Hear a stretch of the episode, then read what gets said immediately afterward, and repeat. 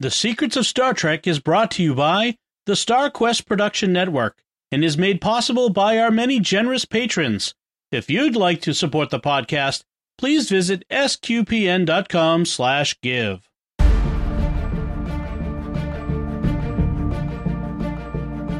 You're listening to The Secrets of Star Trek, where we discuss the hidden layers and deeper meanings found in all the Star Trek TV series, movies, and more. And today we're discussing the movie Star Trek First Contact. I'm Dom Bettinelli, and joining me today on the panel are Father Cory Sticha. Hey, Father Cory. How you Dom? And Jimmy Akin. Hey, Jimmy. Nanu, nanu. Folks, remember to like The Secrets of Star Trek on our Facebook page, facebook.com slash StarQuestMedia. Retweet us on Twitter, where we're at SQPN, and be sure to leave us comments. We love to hear from you wherever you find us online. I want to tell you about another show on the StarQuest Network you are sure to enjoy called The Secrets of Doctor Who. You can hear the three of us talk about Doctor Who and find that wherever fine podcasts are found or at sqpn.com slash Doctor Who.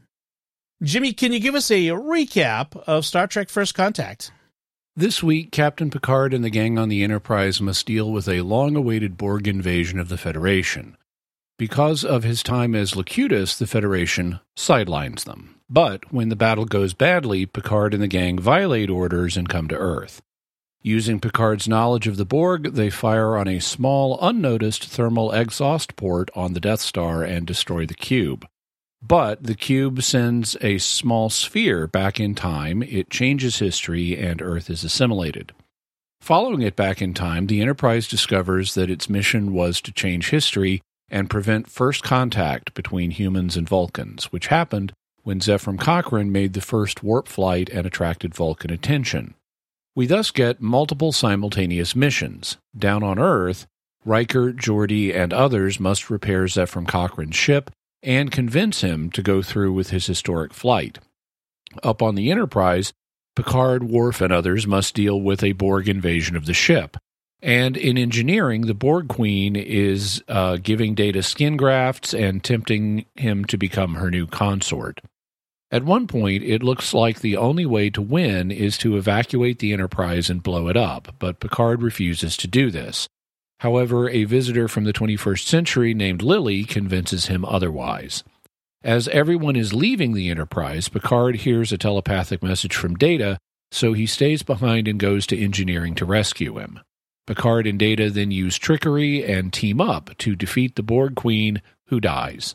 Afterwards, Vulcans make contact with humans, and the Enterprise returns to the future. The end.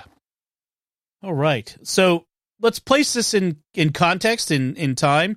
Uh, the movie came out in 1996. About 10 years after World War III. Yeah. right, right. Yes, the story itself is about 10 years after World War III. Uh, the, this movie came out in 96, which was during DS9 season 5 uh, and Voyager season 3, which Right. is relevant because Worf uh, ends up showing up here on the Enterprise. They have to Well, they have to get him back onto the Enterprise for the movie. Well, it's interesting because this was shortly after the introduction of the Defiant. You know, that was only season four, if I remember correctly. So Yep. the Defiant was only a year old, and then it gets its butt kicked. Right. Not And not it- destroyed, but gets rather heavily damaged in the process. in sharing the script for this, they um, they got a note back from Ira Steven Behr over at Deep Space Nine saying, um, "Y'all destroyed the Defiant," and so they added a line saying. Where where Worf is told after he's beamed off to the Defiant with other survivors, including presumably other Deep Space Nine cast members that we would know, Yep. he's told it's damaged but salvageable. Right, Yep. right. Because that's just bad form to destroy someone else's starship for their show. Exactly. so, um, w- one of the major themes I think for this movie is don't meet your heroes, which is a sort of trope that you get in in a lot of uh, stories. And this idea that they have this idealized view of Zefram Cochrane, you know, who's the stand, you know, in you know the the the first warp human, by the way, Mhm. um, which is kind of funny how they idolize him, even though others, members of the Federation, got there first. But in any case, um, and then they meet him, and he's just, you know, he's sort of a drunken guy who's out to make a buck, but with his invention, sort of thing. Yeah. kind of Actually, I- I interesting love the- take. I love the the Lily where Picard's talking about, oh, we we we're you know we don't we're not capitalists, we don't deal with money, you know, we're kind of like you and Zefram Cochrane in that, and she just kind of kind of sneers and kind of Yeah, mocks she- a little bit, kind of ah sure, She she gets this really weird expression on her face, and they don't, and she doesn't make anything out of it. Right, right. Which, by the way, right. that was that's, that's great writing. It's just you see it on her face, like, yeah, sure, that's not us. yeah, Yeah, Alfre Woodard does a really good job. She's a good actress. I mean, she's, she's a you know, award-winning actress, and does a really good job with Lily in this story. Um, this out of yeah, time. this Yeah. is this is and this is nice. Um, so apparently there were originally hopes of having Tom Hanks be Zefram Cochrane. Yep. Oh, wow. which I think would be terrible. Uh, I'm not a big I'm not a big Tom Hanks fan, especially not after the Da Vinci Code. Hmm. But um, but they then wrote it for um, James Cromwell, um, and he is great in Yeah. the Mhm. role. He's he's he's real. He's very human. He's very funny. Um, he's a little over the top. The humor could be better, but it's it's but it's good. And the idea of a historical figure at a pivotal moment is going to reflect your later values. Yep. No. just, ju- and this is just true. Look at, I mean, you look at our own history. Okay. Abraham Lincoln, the president who freed the slaves, he's going to be so enlightened and blah, blah, blah, blah, blah. Do you study Abraham Lincoln's life? no. Yeah. Um, he, he, he may have been opposed to human slavery, but that was about it. And even with regard to the status of African American descended people in society, this man was no Martin Luther King Jr. right. in his ideology. So, yeah, you go back in history and you meet someone at a pivotal moment, do not expect them to live up to later ideals. Well, and, Right. and at least with Zefram Cochrane, they, they hint very clearly that he becomes this person They do hit. eventually. Yeah. Because, you know, Riker throws a line that he said that he said 10 years later, 10 years Yeah. after this. And you can tell as he, after he actually makes the flight and as he's in the process of doing it, he, there's a process of change Right. happening to Zefram Cochrane where he's beginning to get the vision of the future a little bit more. right. And then, then, of course, in, in Enterprise, they bring him back for the maiden flight of the NX-01 Enterprise. And he has this speech that more the person he's modeled to be. Right. And, and that's actually kind of is, is people become more, people change. Mhm. And, you know, George Washington wasn't George Washington, you know, from the moment he was born. He became the statesman and still had his flaws, uh, n- nevertheless. And that's the sort of idea is maybe Cochrane grows into the role and and that's not a bad message. But and and there's an element of truth there, but it's also true that these guys are overestimating who Cochrane is. right, yeah. Right. Yeah. That's true. That's true. Um, so f- we start with Picard having his Locutus nightmare, which is mm-hmm. creepily effective. And frankly, with the resources of a major motion picture as opposed to a, a syndicated television show, you know, the, the one lone man among the Borg collective is suitably impressive. I, you know, the, you have that pullback and there he is in amongst them all. I was thinking about that because this was directed by Jonathan Frakes, and you know he had cut his teeth as a director on the Next Generation, and he he was the first of the cast members to start to direct. He was given the opportunity, and he did it well enough. They were willing to let other cast members try, Mhm. not all of them, but some of them. Right.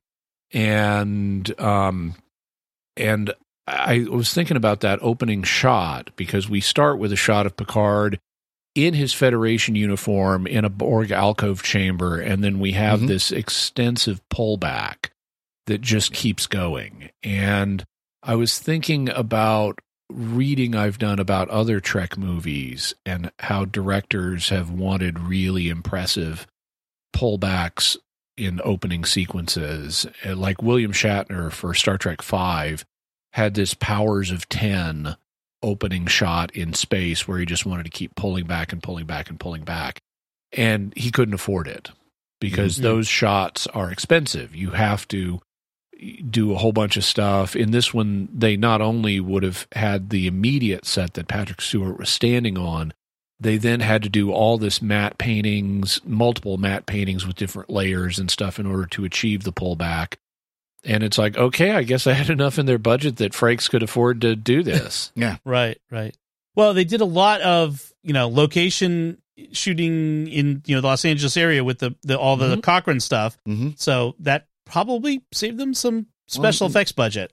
And this is starting to get some digital work in Right. the film too. It you know it hadn't gotten down the level of TV yet, but digital could start using uh, more digital effects and things like this. So that Right. that that does kind of cut down a little bit of the That's true. time, if nothing else.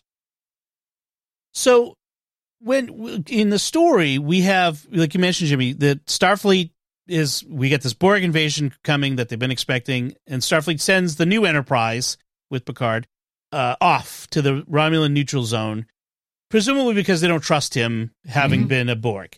Not Um, presumably, Picard says that's why. Yeah. Yeah. Right.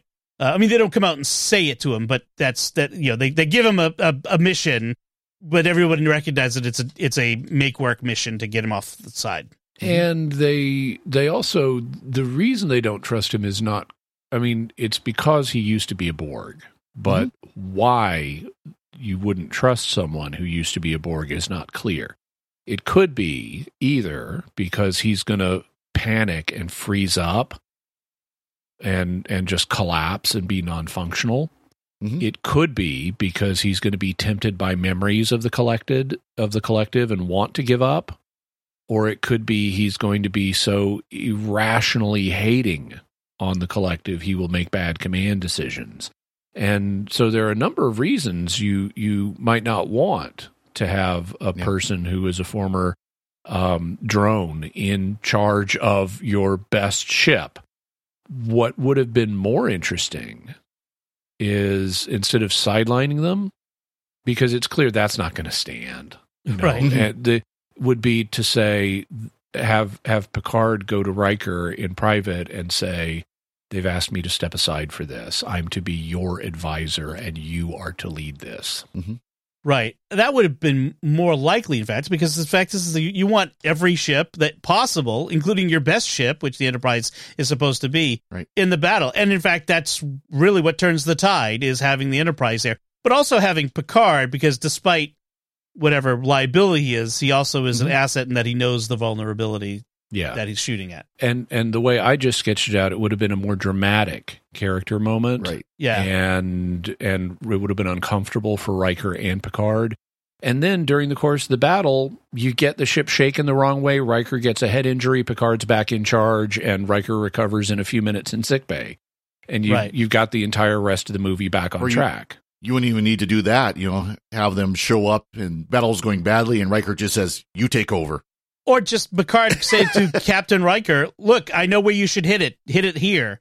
I know Yeah. this because I was a drone." You know, it, it adds that dramatic moment, and then Riker has to, "Do I trust him or not?" That could have been a real nice dramatic moment, and, And- there, it's And to be fair, you know, you mentioned three things. Well, that third thing was that he makes irrational command decisions, and of course, what happens? He becomes makes- Captain Ahab, who Yep. makes Right. the irrational command decision to fight the Borg instead of just blowing up the ship until Right. he gets called on it. And and there's an in, there's some really nice stuff at the end because they're playing out that theme of him being irrational and then it turns out he's right right. Mhm.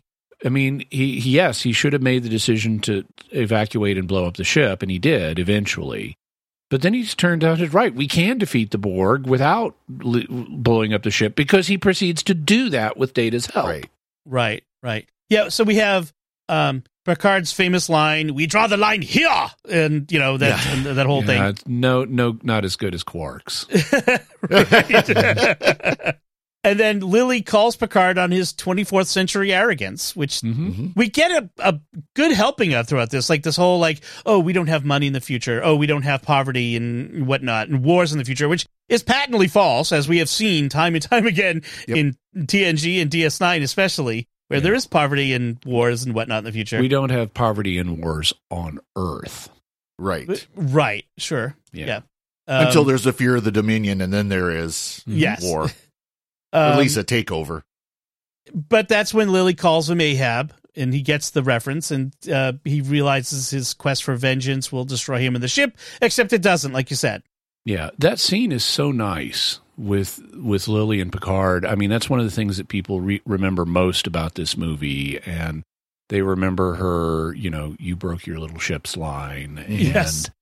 and and it it it's interesting. I mean, it comes very late in the movie. It's Mhm. just it's at the beginning of the final act, and um, and it's very intense and it's the it's certainly the thing that Lily is most remembered for in the movie, where you Right. get this visiting guest character who stands up to Picard and and and it tells him truths that other crew members have been trying to tell him, but they're hampered by their their rank and their need to subordinate to him, and she's not and she's able to be convincing and she stands up to this heroic character and tells him off and succeeds in changing his mind it is it is a really great scene I love it. It turns things on its head. You know, Picard, the man from the future with all the answers and all the technology whiz bang.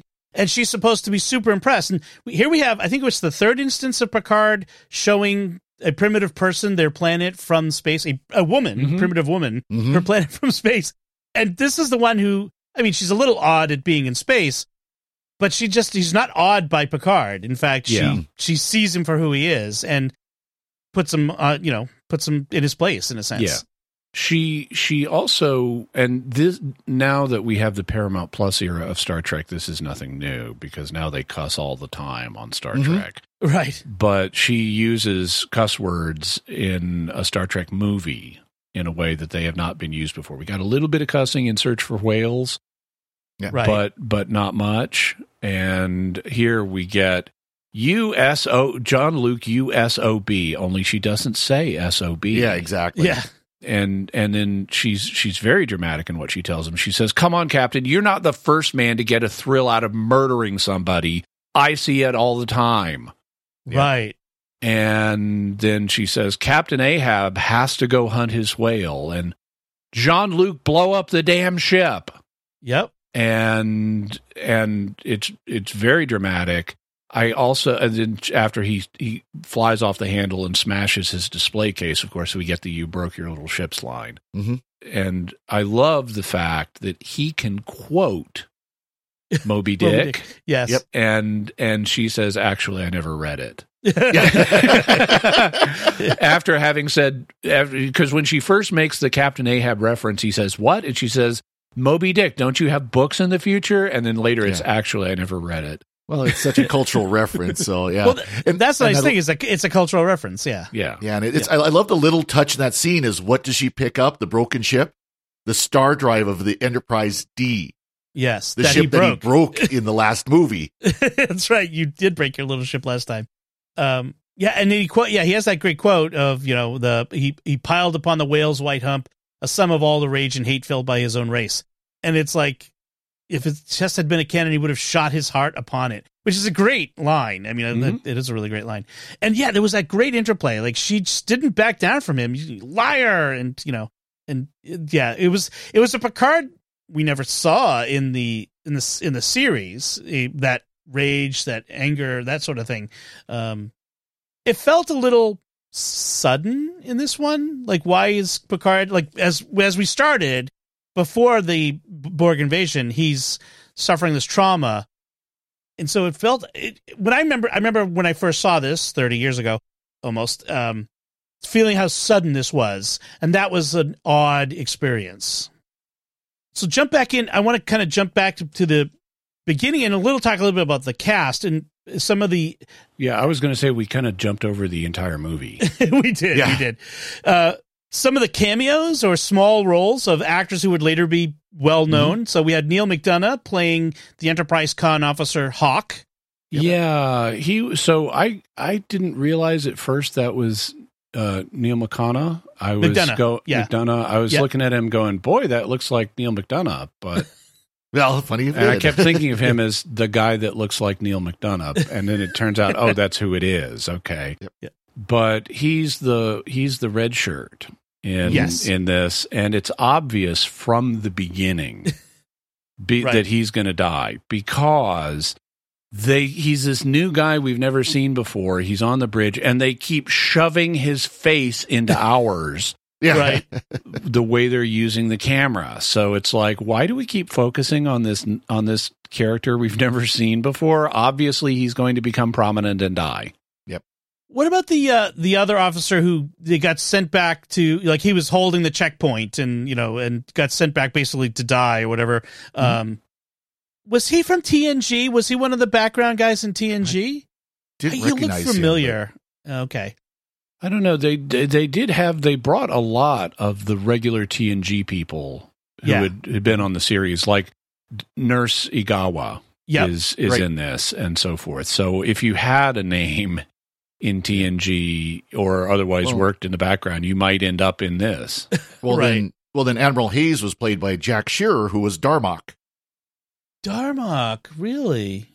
Yes. Oh, I didn't know that. Okay, He was actually Wait, wait, several different roles. Uh, so, but in the episode Darmok, uh, Dathan is played by Paul Winfield. Yeah, I'm trying to think. of- He was. Yeah, I don't see him in it. So it says he's uh he's Admiral Strickler in Voyager. He's Maybe I misread it, but okay. He's a Ro- uh, Romulan and a Vados um uh Bolian um in DS9. oh, I miss. I'm. I wonder where it came. I must have misread it. I'm sorry. Okay, no, that's right. And he he actually shows up as he, he presumably survives this battle, by the way, because he also shows up later on Yeah. in Voyager in a couple episodes. So even though his ship is destroyed, he's survived, which good for him. Um, the uh, other actor I wanted to highlight, uh, well, in addition, we have uh, Robert Picardo, the Mhm. doctor Yeah, from his- Voyager. His his is great. Oh, yeah, And I love how, I mean, Beverly Crusher has told him we're evacuating the Borg are about to break in, create a distraction so we can get away. Yes. And and this is a brand new, never been used emergency medical hologram. He does not have all of the years of experience that the, the doctor does on Voyager. Yeah. And so when he's told create a dis- a distraction, hi what he thinks to do is turn to the Borg and say, Federation medical research indicates that Borg implants can cause severe skin irritation. Would you perhaps care for an analgesic cream? Yeah. well, well, I love when he's told to to basically block him. Is like, I'm a doctor, not a doorstop. So of course you had to have the call Yeah. back to Bones. You know. Yep, the McCoy line. Yep, that was good too. Uh, and so the third one I wanted to call out was an even smaller part. The con officer on the Defiant, the helmsman, was Adam Scott from Parks and Rec. So, um, Hmm. and you, I saw it. I'm like, wait a minute. I, I didn't know that until I was watching. I'm like, I know him. That voice is familiar. And it's Adam Scott, who, yeah, he, everyone who's a fan of Parks and Rec would immediately recognize him as, um, Oh, and I was looking quickly and I forgot the name of the character. But he's on Parks and Rec as as Leslie Knope's uh, eventual husband, boyfriend, whatever. So um, just a lot of fun there. Uh, so that's that's the the cast and this. Uh, I don't know- oh, Alice Krige as the Borg Queen, her 1st Mhm. appearance as as the Borg Queen. Very interesting. She she does al- you know also shows up as the Borg Queen in Voyager later. Um, Mhm. Should note by the way because I don't think we yet have yet. Um, Annie Wersching is the actress who played the Borg Queen in the second season of Picard. She Mhm. recently passed away, so I just oh wanted to. no! Yeah. Yeah, she had cancer, and uh, Oh. so she she recently passed away. She So, so Yeah. good. yeah she actually had cancer as she was playing the Borg Queen. She found out before she got the role and continued to work through the Yeah. cancer, which is impressive when you think of the makeup and everything that she would have to go through to be to take on that role. Yeah, I really enjoyed her, and she was in the Rookie and uh, Bosch for season of Bosch, and so she was yeah a, a, a very good actress you've seen in various things. So you know, may she rest in peace, and you know, God bless her family. Um, but uh, so Alice Krige though really kind of set the bar for what we have for, and this was the first time we have a Borg Queen and a Borg personified, and that was a big Well, change.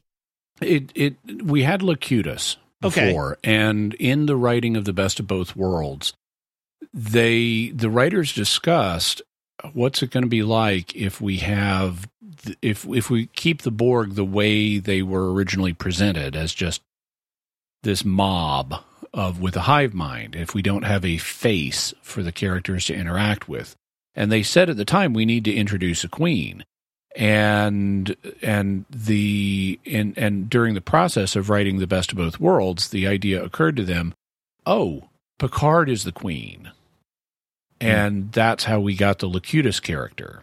Mm. Um, and then, even though it doesn't really make any sense, because you've created a locutus character. So look, and I just, I'm sorry. In Latin, locutus means that which has been said. right. um, but uh, in any event, you create this locutus figure in your collective to ass- assist in the assimilation of humanity. Well, as soon as you've assimilated any humans, you should know that's never going to work. Right. That is Right. that is not how human psychology works. You th- this having someone who's a member of our species to talk to us is not going to get us to cooperate. It's Gonna make it worse. yeah, it's going to make it worse. So the thing to do if you're going to use brute force to overpower us is just get on with the brute force because the talking isn't going to help. right. But they then in this movie they, they apparently there was a draft of it where they didn't have the queen. And one of the one of the suits said it feels kind of faceless, and that then they came up with the queen role all over Mhm. again. Yeah. I mean, the the the promise of the Borg is it's a it's a faceless enemy, like be, a force of nature, and that was interesting in TNG, like this Mhm. idea of this force of nature we're facing. But you're right; it, it presents that problem where we need a an enemy to a face of an enemy to, especially in a movie, and I could see that being the tension. I can see it. I also think it's kind of lazy writing that in in Smallens the Borg to Yeah, have to have a queen because they try to in this movie they try to play it both ways of she is the collective somehow. Mm-hmm. She's not really controlling the collective. She just is it. She says you imply duality. When she's asked the question do you control the collective? she says you imply a, a duality where none exists so it's like she's a readout of the collective in the same way any other Borg could be in principle. But later, no, she's just the dictator of the collective. yeah, See, they, they they basically phrase it that she's the the collective incarnate. Mm-hmm. You know, where Right. the, the the the entire collective in one physical being, but she doesn't run the collective. She is this incarnate Well- action of the collective, if you will. would it be kind of analogous to, and this is only analogy, like the human body, where my mind is part of me, but it's not separate from me. It, I am my mind, and my mind is me, and my body is me. And so, does my mind control my body? Sort of, but also not because I'm I am my body and my mind. I don't know. You're, seems a stretch. You're, you're giving them too much credit. um, they're they're they're not thinking about it deeply. Okay, Um, and they they really wanted a villain who's also a critical failure point. So when you kill the queen, all the other all the other Borg Yeah. blow up and die. That's true. That's true. Okay. Um, so we we Picard destroys the cube, knows exactly where to hit it. They get caught in the Borg's time wake and uh, get sucked in, which is a convenient plot device to enable them to see that the time is changing without having with without being affected by it, Mm-hmm. and so thus follow it through. Um, and they end up having to go to Father Cory's neck of the woods, Bozeman, Montana. Uh, which they're also, by the way, if I don't know if you heard uh, that the Bose USS Bozeman was in the battle, so they had Mhm. the they threw that in there. Um, I don't know if we're still being captained by Kelsey Grammer or not, but uh, I think in spin-off media they do they do say he was like in some of the Mhm. books and things like that. He was still there. ah, okay, Uh, actually, no. I, I take that back. If I remember right in books, he was responsible, or he was in charge of the building of the Enterprise E. oh, okay, So he might not have been actually. okay, yeah, what they- a guy who's 20 years out of date to oversee the building of your most advanced Certainly ship. did a good job. apparently he did okay. so the date is April 4th, 2063, the day before first contact. And as we mentioned, 10 years about after the Third World War. Most of the major cities in the world are destroyed and 600 million people are dead. which to me, if most of the major cities of the world are destroyed, that's a lot more than 600 million people, Yeah. frankly. Um, I always had a problem with their their this idea that they would have of all the major cities in, in the world being destroyed in this war. That would do more than just be bad or just slightly interrupt civilization. That's a civilization ending event. Uh, that would Well, I think that was supposed to be the point, though, is that this was such a severe battle that it it really did kind of reboot human civilization. You know, World Yeah. War Three almost rebooted human civilization, but allowed it to get to the point where then we could have the first contact and go from Yeah. there. I don't know, for me, it's like that'd be that's a ninety percent die off event that that sort of thing. But I, I, Yeah. I mean, I'll, I'll I, again, I don't want to push it too hard, but yeah, that's it's hard for me to take. Incidentally, this so the point we're at where where this starts happening, where they eject the the sphere and the battle with the Borg is over, and now we're shifting to the sphere, changing history plot. That's ten minutes into the movie. Mm-hmm. hmm and it feels uh, in in my notes I have that it's it feels very brisk. We don't have lots of Piller filler here. Piller filler was material that Michael Piller wrote to pad character moments and pad out Right. the runtime. There's no Piller filler here. This is all very straight ahead. We're we're in motion. We're it, it it's proceeding at a very fast clip.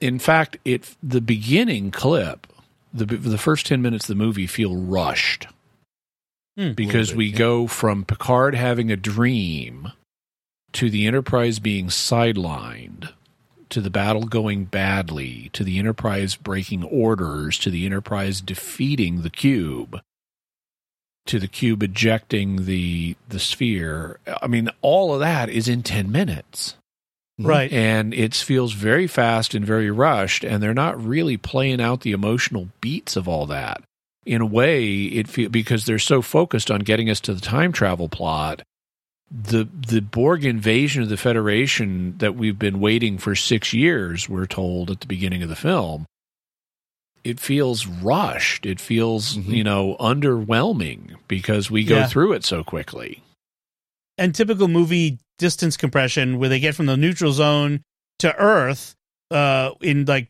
two minutes. Like the the battle Right. is barely continuing, and they're they're there. Yeah, I was watching that, and I, I guess we're meant to infer there are hours and hours Yeah. of of travel time there, and the battle's still going on. But they do nothing to convey that.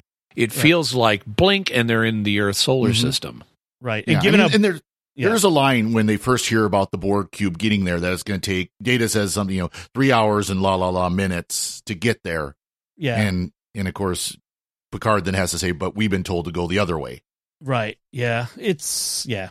It, it it's one of the movie things that they do, and and right to me, it it kind of strips it of the the momentousness of this occasion, which is the, the that long awaited Borg invasion. Um, it feels pretty quick. Um, so they they get to the 21st century, and Al- Also, Picard the Borg invasion plan is stupid.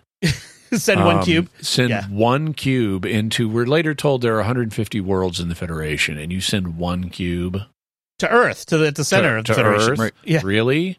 Yeah, and as we know, there there are thousands of cubes. But Mhm. okay, so they get to or they get to the 21st century. Picard, Data, Beverly. Uh, was it was it Beverly who? Yeah, Beverly beams down. Uh, Deanna, and uh, they make sure to put on 21st century clothes. But Data, like they're not worried that people can see Data and go, I know. "What are you?" yeah, I wondered about data. I wondered about that. Um, Yeah. They don't make anything out of it, but I wondered about No. it. He's got So a rare the- skin condition. That's all you'd have to say. yeah, he's he's an al- he's albino. He has that skin condition.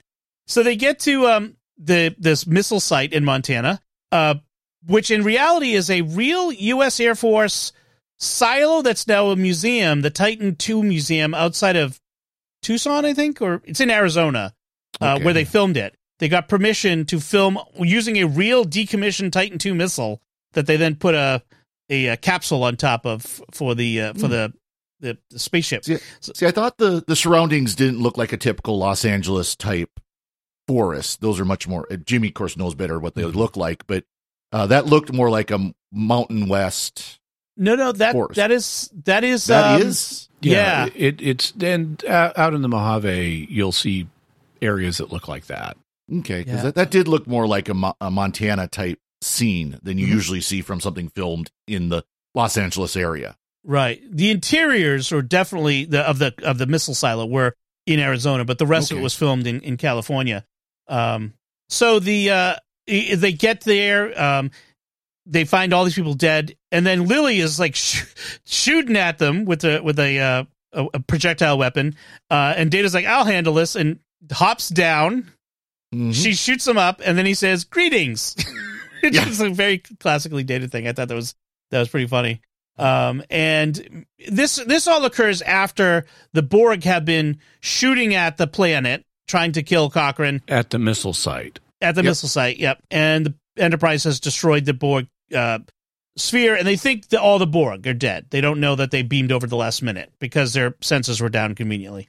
Mhm. Um, so and then we have this scene of Picard wanting to touch the Phoenix, and this whole like Data, why do you why do you want to touch it? What is? And it's like Data wouldn't know that touch is important to humans. Like it just he's got his emotion chip and it's turned on at the moment. Yeah. Right. And it- it just feels like they keep doing these things with data where data would at least have the information about human nostalgia, human sentiment. He would at least have after Yeah. all this time. It just but what they're doing is foreshadowing the touch related to Data's skin that he gets later, Mhm. which is a whole nother issue. Um so uh we have the the, the these images of uh, or these scenes of the Enterprise slowly getting taken over, and it's nice that they do that movie thing where that we don't see the the the monster, we don't see the shark under the water for a while, and we we get point of view from the Borg, but we don't we see their effects, but we don't see them. So that does they're doing that. Also, the Borg at this point have uh, nanobots that can transform you into a Borg instantly, basically. Right. And uh, I mean, it, they'll make some modifications to your body impossibly, but um, but they don't turn you into the full Borg with all the accoutrements. They still have to do that to you as a second Yep. stage. But in terms of you're neutralized and you're on our side now, Mhm. and Right. that happens instantly and and okay fine the idea of nanotechnology is good i guess in that it is realistic that we would have nanotechnology in the future and certainly an advanced group like the borg would but the problem is it's too powerful they have ridiculous restrictions on Mhm. how it works. The Borg have these tubes that they stick out of the back of their hands to inject you in the neck Mhm. with the nanobots. And it's like, no, that is not how you would, this is not how any sane str- strategist would devise a nanobot attack. It needs to be cloud based. You spray these into an environment and let Mhm. them do their job. You don't put them in tubes and inject them into people's necks. Right. You just create a nanobot vapor that you let people inhale or that that gets on their skin and it and takes them over that way. Right. It is the uh, the the and that's the thing is if you did that, the bug would be too powerful, and so Yeah. they've they've kind of pulled it back. But right, there's that obvious flaw uh, in it that they they they want us to wave a hand at and overlook. So Picard tell once they know that the Borg are invading, and Picard beams up, sends uh, uh, Riker down to deal with the Cochrane situation. Um, and Picard tells the security teams that he's leading uh, to take back the ship not to hesitate to fire on Enterprise crew, crew members who've been assimilated because they're lost. And I'm thinking, um, weren't you recovered from being a full on drone dude? Like, why are they lost? Yeah, but in this situation you in in the Picard situation they had a way to get him back. Mhm. And in this situation it's so rapidly moving that there is I mean and and they're likely dealing with multiple crew Right. members who have been assimilated. There's Right. no time to in this situation to stop and try to rescue people Right. Agreed. and his line is you'll you'll be doing them a favor um now part of what there this is is this is the ramp up of irrationality Mm-hmm. but they could have if they wanted to. I, I understand that the strategic decision or the tactical decision not to try to rescue people um in the you know because of the resource limitations we have right now but uh they could have made that explicit Right. and and say we don't have the liberty right now to try to rescue people so do not try to rescue people it's a it's a very diff- difficult moral decision he's made here too, which Lily will call out because in that scene, which we'll we'll talk about in some Mhm. some detail in a bit, uh, in the hologra- uh, holodeck where he shoots up the Borg there, um, she notices this is one of his crew members, and he's rooting around in his guts for the the Borg, imp- you know, uh, component, and he's completely phlegmatic about it at this point. He was raged a, a second ago, and now he's you know phlegmatic about it. And she's like, "This is one of your crew members. Like you just you have no feelings about this." And so she kind of calls him a little bit on the morality of what he's doing. So they're not blind to it, and I, I think that's part of it. They they are though kind of blind to um, what actually happened in Picard's experience with the Borg. They they retcon it twice in this movie because when we saw Best of Both Worlds, we saw even though he's been assimilated and they're sticking Borg stuff on him, Picard is crying.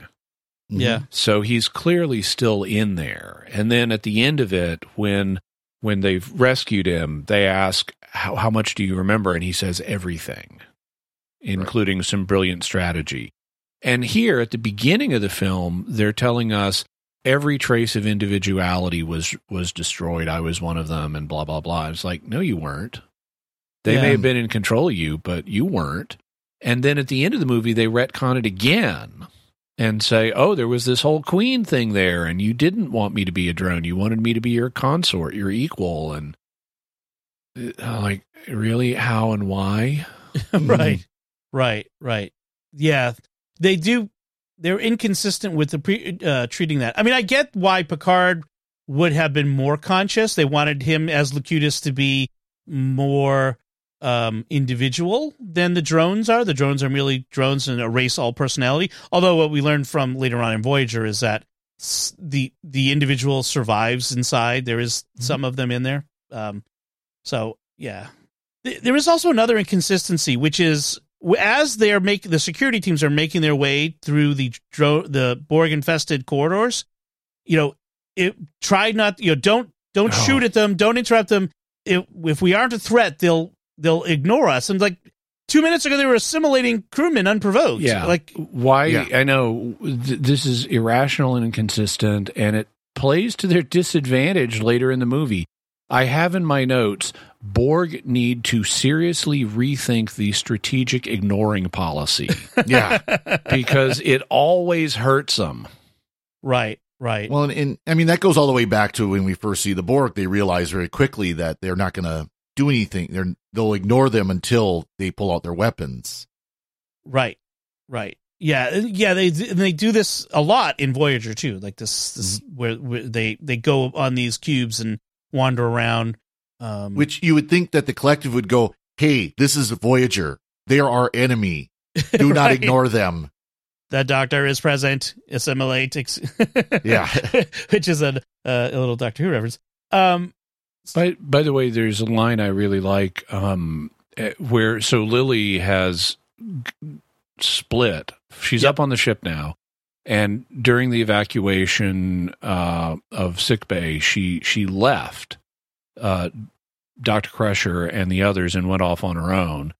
And she's got a um, she's got a phaser, and she's waving it around at Picard and you know telling him if you don't start giving me explanations. I'm going to start pushing buttons and things like that. And finally, after she wins and he wins enough of her confidence that she hands over the phaser, he looks at it and says, "Maximum setting, you would have vaporized me if you shot." And she Mhm. looks at him and just in an understated way says, "It's my first ray gun." this there's another moment where she kind of refers to the Borg as bionic zombies. Yeah. and then and he's he says they're the Borg. She says Borg sounds, Sounds Swedish. Swedish, yeah. referencing Borg, these Borg, Borg. fa- the famous Swedish uh, tennis player Bjorn Borg. So, Well, I was thinking the Swedish chef. Work, work, work. yeah, Borg is a is a Swedish morpheme. It shows up a lot. yes, it does. So uh, down on the planet, uh, they found uh, Cochrane drunk in the bar with uh, Deanna has found him, and so she's been drinking with him, trying to convince him to to to you know finish the warp ship. And Picard finds her drunk, and he says, and she's like, Riker I'm, Riker finds I'm her sorry, drunk. Riker. Thank you. Yep. And she says, uh, "I'm trying to blend in," and he's j- laughing at her. Goes, "You're blended, all right." Which Yeah. was Don't you great line. criticize my psych, my psychological processes or counseling process? Yeah. And then And collapses on the table. right, right. So we we have this Cochrane building a warp ship, the most advanced vessel ever created by a human being, like a shade tree mechanic in the wilds of Montana. And that's always kind of bothered me a little bit. Well, except it's not quite that because they they at the beginning. I mean, it, it it's easy to get that impression because the only people that are ongoing parts of the story from Montana are Cochrane and Lily, Mhm. and that can make it seem like it's just the two of them. But actually, at the missile complex, there are all these other people who are working on the project, and when Yep. they show up, Dr. Crusher looks around and says they're all dead. So apparently there were a lot more people working on this and Cochrane and Lily happened to survive because they weren't in the missile facility when it was attacked. okay, okay, I get. I guess I can see that. Yeah. There's, there was, there was large, you saw a large crowd of people in the bar there and, and Right, before the attack. So but they are kind of out in the wilds, like just sort Mhm. of in in the middle of nowhere. Um, Zefram Cochrane was a prepper. He had all the material he needed, apparently. I guess. I guess. Well, I think after after World War III it was the preppers who survived. yeah. Now, given that Montana has Malmstrom Air Force Base, which is one of the largest ICBM fields in the world, you know, all the 20 silos. 25 miles from where I'm sitting right now. Yes. I mean, and this is this is a ICBM silo that they're they use an ICBM that they're using. Mhm. It's it does push belief a little bit that uh, that would have survived World War Three, but Yeah, and that that's if if you remember the movie War Games, you know Matthew Broderick. Yep. The you do would you like to play a game? right, There was one scene where they showed, if I remember, well, I, I know they showed Grand Forks, which is a missile silo center.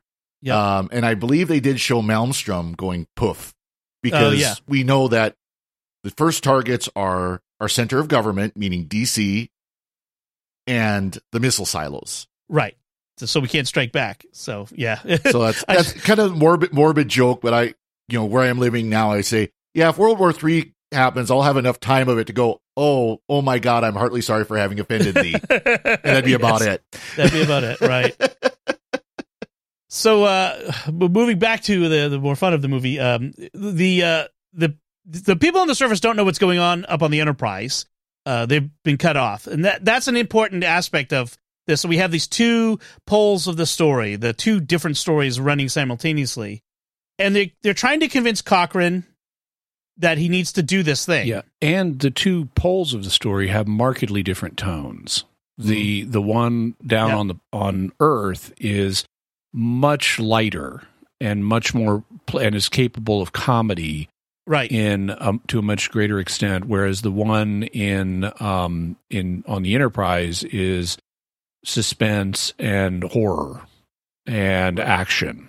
And I like the way they cut between the two and they use the two plots to play off of each other to keep the audience in the kind of emotional sweet spot of it's not this is not too much of a lark and it's not too much horror it we we have a Yeah. nice balance by shifting between these I do like that they that we get that that balance between them because it would have been too much if it was just all Borg.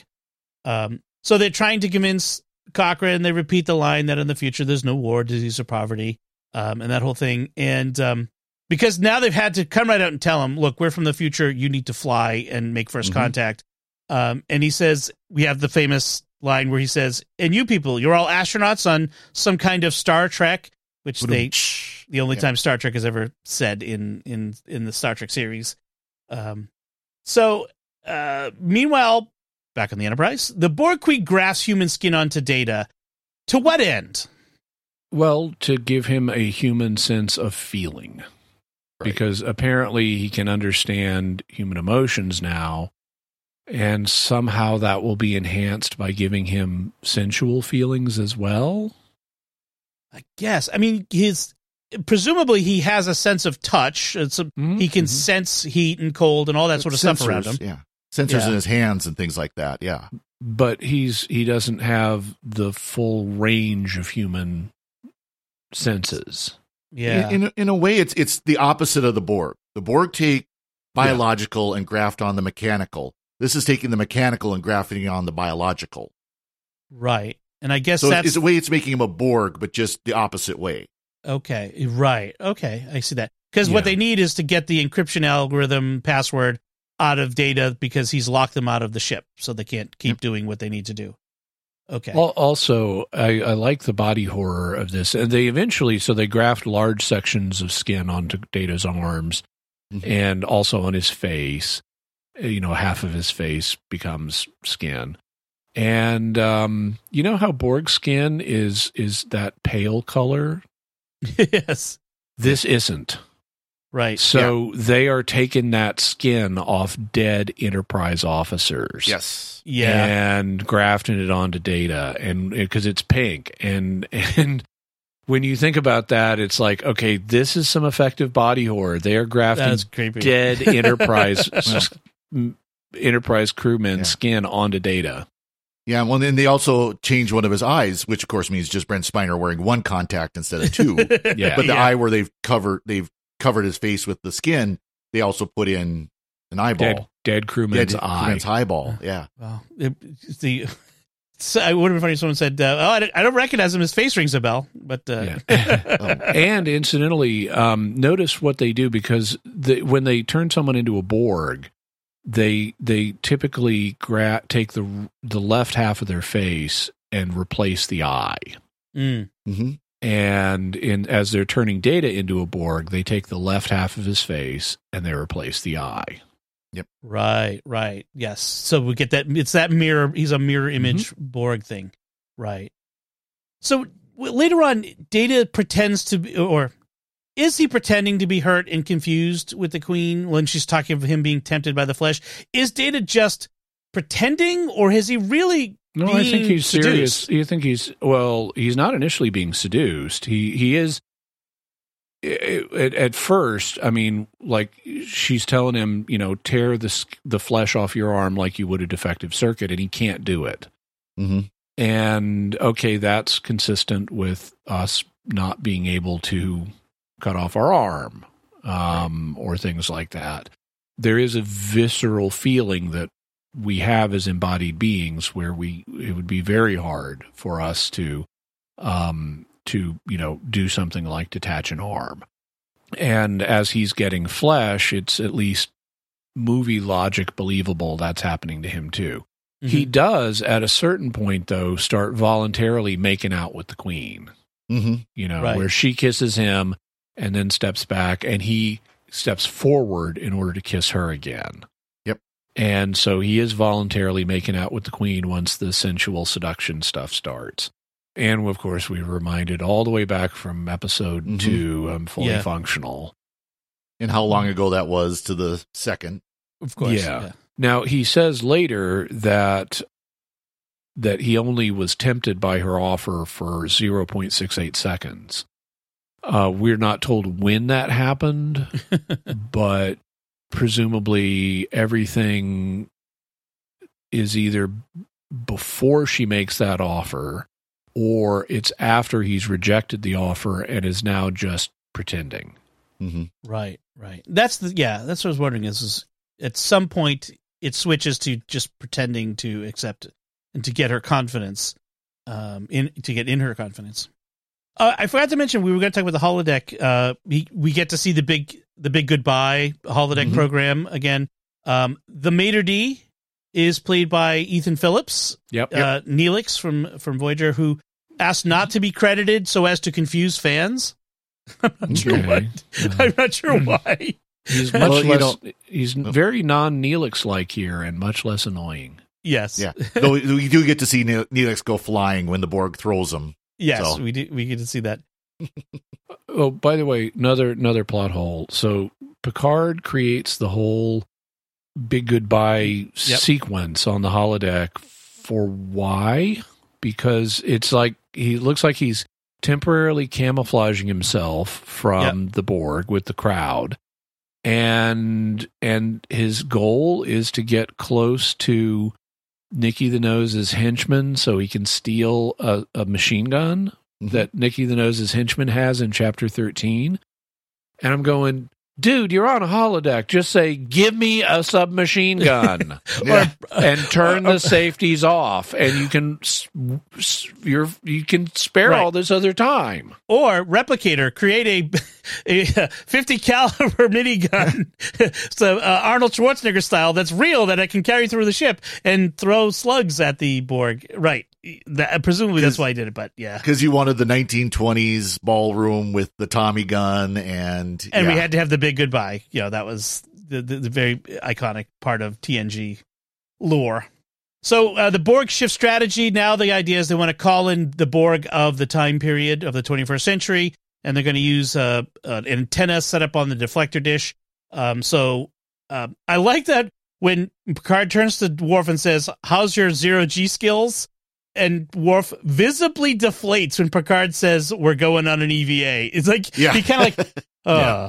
He, he says, how, how do you, how well do you remember um, your zero G combat training? And Worf says, I remember it turning my stomach. Yes. and I love that that this is this is Worf is not gung ho about EVA zero G combat. yes. He's Mister Warrior, Mister Weapons Expert, and to have him say, "I'm not looking forward to that," yeah. is it turns my stomach. Is a really great character moment for him. Yeah. It well, is then he responds to Picard, What are you thinking? Kind of like he knows, he knows what's going to come next, but what are you thinking? right. Uh, the, here we have Lieutenant Hawk's demise. He gets uh, assimilated, um, which is kind of you know that we have the he he's in profile then turns and we see half his face has got the the Borg stuff on it. There's a little bit of effective dramatic moment. Um, I like, yeah, I also the there's some 2001: A Space Odyssey references here. Um, in 2001, it's the AE35 antenna that fails, and Yep. that's what they're having to repair here. Oh, very nice. missed That's a good reference. I didn't I didn't know that one. That's good. So um we have this the moment when Picard has decided to finally destroy the Enterprise, sets auto destruct, and we have this parallelism between the auto destruct sequence on the Enterprise and the pre-launch checklist on the Phoenix, which is the Cochrane's warp ship. Um, so that we, we kind of have these moment of triumph and parent defeat. Um, they're going to send the crew to Gravett Island, which is a remote island in the South Pacific, so they can stay out of the way of history. Not a real place. There was no Gravett Island. That was Ronald D. Moore's assistant, apparently, that they named it after. um, but and then they were going to leave a message for Riker and the others to just stay out of the way of history, which was a a, a recurring theme that we have. We saw it in Picard season two, by the way, with uh, Cristobal Rios. Yeah. So we also have um, Zefram Cochrane explain what really motivates him to Riker and, and Geordi. He says, You know what my vision is? Dollar signs, money. And he wants to retire to a Caribbean island with scantily clad women. And um and so that is a nice revelation at this point in the movie. Also, we have um playing off the larger theme of the movie of how Picard's initial experience as a drone has impacted him.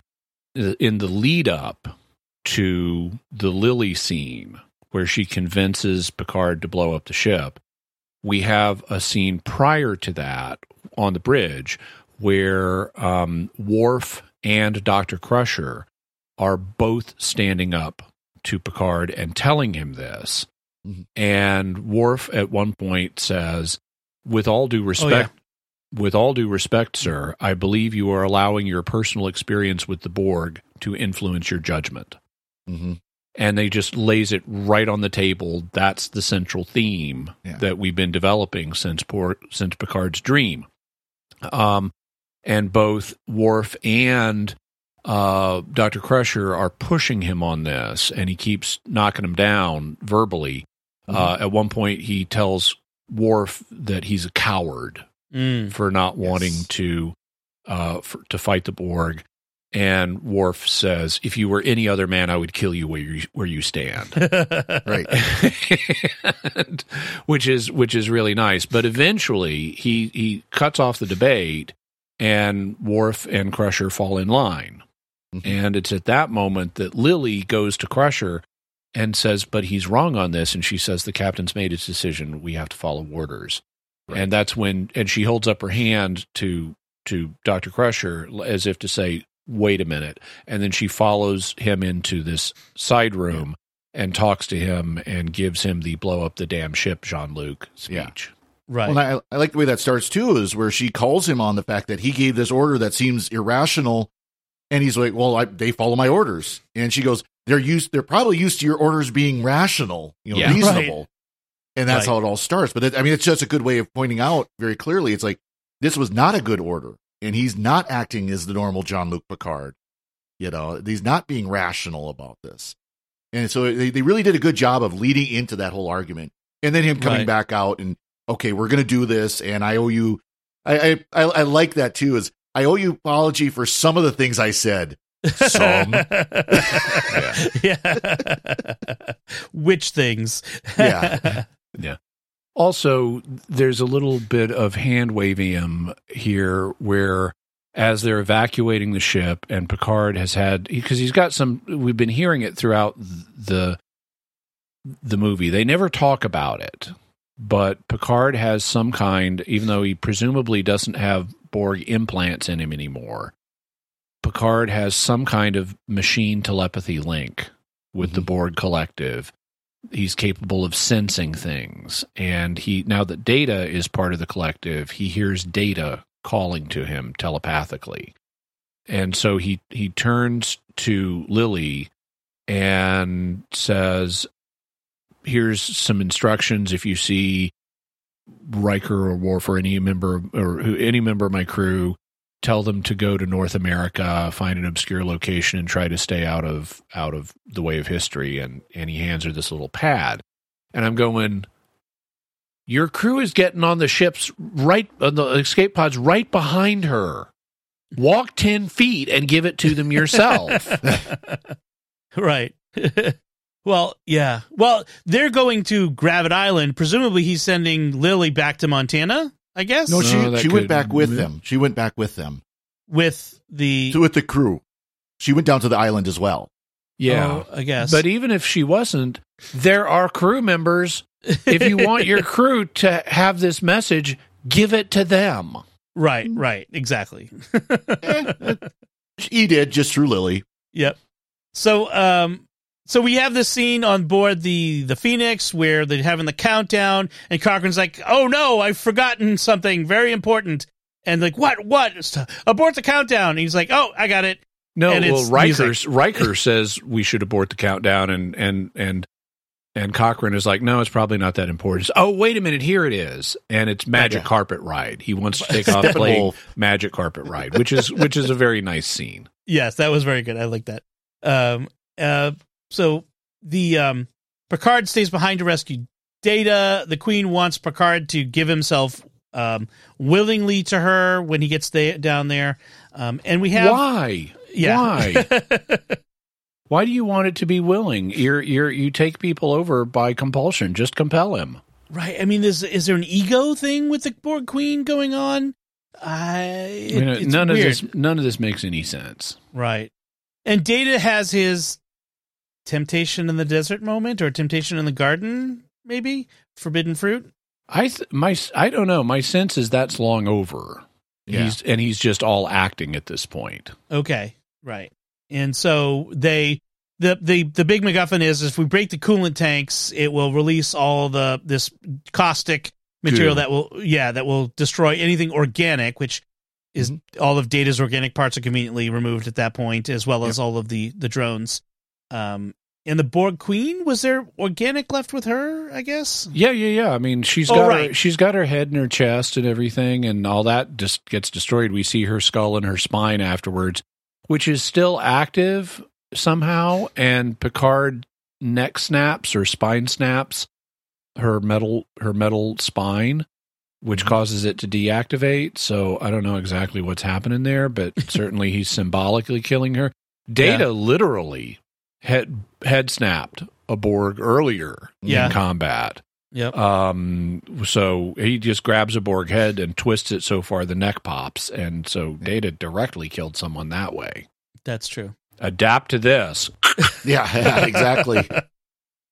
So we have, um, you know, the Cochrane gets his warp speed moment. We have the, the you know the the Vulcans see it, and it's interesting. You know, with Cochrane is what we have is the we're seeing the future is born out of a flawed human being. We've t- talked about that before, and you know the he has this encounter with the the Vulcans where he's Mhm. dancing with trying to get them to dance and drink with him. Mhm. Uh, and it's funny because as Star Trek fans, we know how those Vulcans must have thought of this display of emotion and, and things, especially as we see in Enterprise later. Yeah. So it's If kind of funny. wa- if you watch carefully, the Vulcans he's got in the bar, though there's there there are several, but there's a man that's sitting at a table that he's trying to get to drink, and there's a woman sitting at the table. And the man, when he tries to get him to get up and dance, they're not interested in that, but the man immediately turns back to his drink. And so they're like trying, to, as Vulcans, they're trying to engage with this primitive culture and their primitive rituals. So that was positive. There's apparently an apocryphal, maybe, uh, idea that the that Vulcan captain was Spock's grandfather. Yes, yeah. Yeah. Uh, no, well, Sarek's like Sarek's Gran- father. father or grandfather, yeah. Yeah. Um, And they Sarek have is a they, couple hundred years old. Yeah. and they have a, a name for him that they establish in Enterprise. Oh, right. Okay, that's where we get that from. Okay. So, um, uh, one last note uh, on this: it's the only Star Trek film without a tr- without the transporter room. We never see the Hmm. we see transporters in use, but we never see the transporter room, which is kind of interesting because that actually could have been a useful tool at various points throughout the story that if they had transporters, but we never see the transporter room. I would, I'd assume the Borg assimilated those. So Right, probably. So, uh, so that's where we end. Father Cory, last thoughts on this? Well, you know, I, I, this, in my opinion, is the best of the TNG movies, and I would Yeah. put it in all the Star Trek movies. Um, one of the top three. Now, I'd have to go through and kind of figure out what the other two in the top three are, but I, I definitely this is this is one of the the better of the Star Trek movies as a whole. And like I said, in my opinion, the best of the TNG movies, absolutely. So I Hmm. was glad we, you know, looking forward to to talking about this because I've always liked this one, and not just because part of it's set in Montana. Um, course, this is where we get the we get the scene where Geordi is talking about the statue, and you know, and you're Yeah. looking to the heavens, and of course, lower deck, we get to see the historical monument is actually a theme park, and the Right. statue is in the middle of the theme park. right. So that was that was always that was a lot of fun. Yep. Um, but yeah, like I said, I, I enjoyed this one. I was this this and, and this is um if I'm if I was reading the, the the wiki correctly, at least of the TOS TNG movies, this is the best uh grossing movie Yeah, of those most successful. Yeah. most successful of those movies. right. Right. Um. Yeah. And Jimmy, final thoughts? I liked seeing the uh, escape pods for the Enterprise, and I like seeing them used. It makes sense that they would have them, and we hear about escape pods in other Star Trek things, but this is the first time we actually saw them for the Enterprise. Mhm. And um, I'm glad they did not destroy the ship uh, because Yes. they just destroyed it last time. And they even hang a lantern on that uh, uh, when the order comes to blow this version of the Enterprise up. Someone says, you know, it, it, it, Crusher has one of these lines, but someone says, well, that's it for the Enterprise E. And someone else says, oh, we hardly knew her. And so it's nice that they don't actually destroy her. Uh, I agree. This is the best of the next generation era movies. I think some of the um, some of the original series movies are better. Um, Mhm. I would put uh, Search for Whales probably above this, and maybe Berlin Wall in Space. this might be on a par or better than Wrath of Khan, to in my mind. But those are those are definitely, to my mind, the top four. Is is uh, Khan, Whales, Berlin Wall, and First Contact. I, Yeah. I, I think I'd agree with the, that four. I might reverse Whales Mm-hmm. and Khan, but Uh huh. Yeah. I yeah, I, I agree. I think this is the best of the TNG uh films. And yeah, Wrath of Khan of and Voyage Home would be like, like the top two. This might be three, Undiscovered Country four, something like that. Um, but yeah, I think we're in agreement, I guess, if, if I'm hearing correctly, that Yeah. those would be our top four in some Which- order. Which means we we agree with the even numbers movies were good and the odd number movies weren't. Yeah. Although uh, we've kind of, at least I've kind of warmed on number three. So Yeah, yeah. I mean, three has its has things to recommend it, but yes, The the strict form of the rule is even movies are good, odd movies are not as good. Yeah. Yes, yes. That's that. And we, and we then there's have- five, which is just bad. Right. Well, and I think I think the rule gets broken by Nemesis, uh, frankly, but uh, we'll we'll get to that eventually. All right, I think that should do it for this time. We want to take a moment to thank our patrons who make it possible for us to create the secrets of Star Trek, including Philip G, Danny L, Joshua G, Sean E, and Connie Z. Their generous uh, tax-deductible donations at sqpn.com slash give make it possible for us to continue the secrets of Star Trek and all the shows at StarQuest, and you can join them by visiting sqpn.com slash give. We'd also like to thank Victor Lambs, who edited this episode. And so that's it from us. We would love to know what you think of Star Trek First Contact. You can let us know by commenting on the show at sqpn.com slash trek, our Facebook page at facebook.com slash starquestmedia, send an email to trek at sqpn.com, or visit our Discord community at sqpn.com slash discord. You can watch us on the Secrets of Star Trek in video on our YouTube channel at youtube.com slash starquestmedia, where you should hit the bell, subscribe, and leave a comment. We'll be back next time when we'll be discussing Star Trek The Next Generation, Haven. Hmm. Until then, Father Cory Sticha, thank you for joining me and sharing the secrets of Star Trek. Well, thank you, Dom. And Jimmy Akin, thank you as well. Thank you and live long and prosper. And once again, I'm Dom Bettinelli. Thank you for listening to the Secrets of Star Trek on StarQuest. And remember, assimilate this